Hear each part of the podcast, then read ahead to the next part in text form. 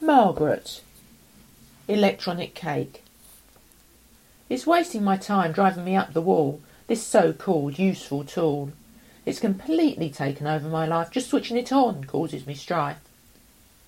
I need a computer to type, play music too, to find the longer monotonous, as I don't have a clue.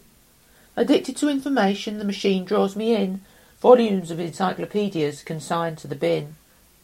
Will it mess with my mind if I stare at it all day? Will it addle kids' brains? Just go outside and play. How long before the computer is cited in a divorce? More interesting than the wife? Well, of course. Rather than meet up, we type a few short strokes. Rather than chat, we simply emote. Not sure how I would react or what I would do if you messaged me a smiling pile of poo. What will become of the human race if we never again meet face to face?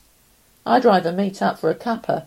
That's not fake. Remember, you can't eat electronic chocolate cake.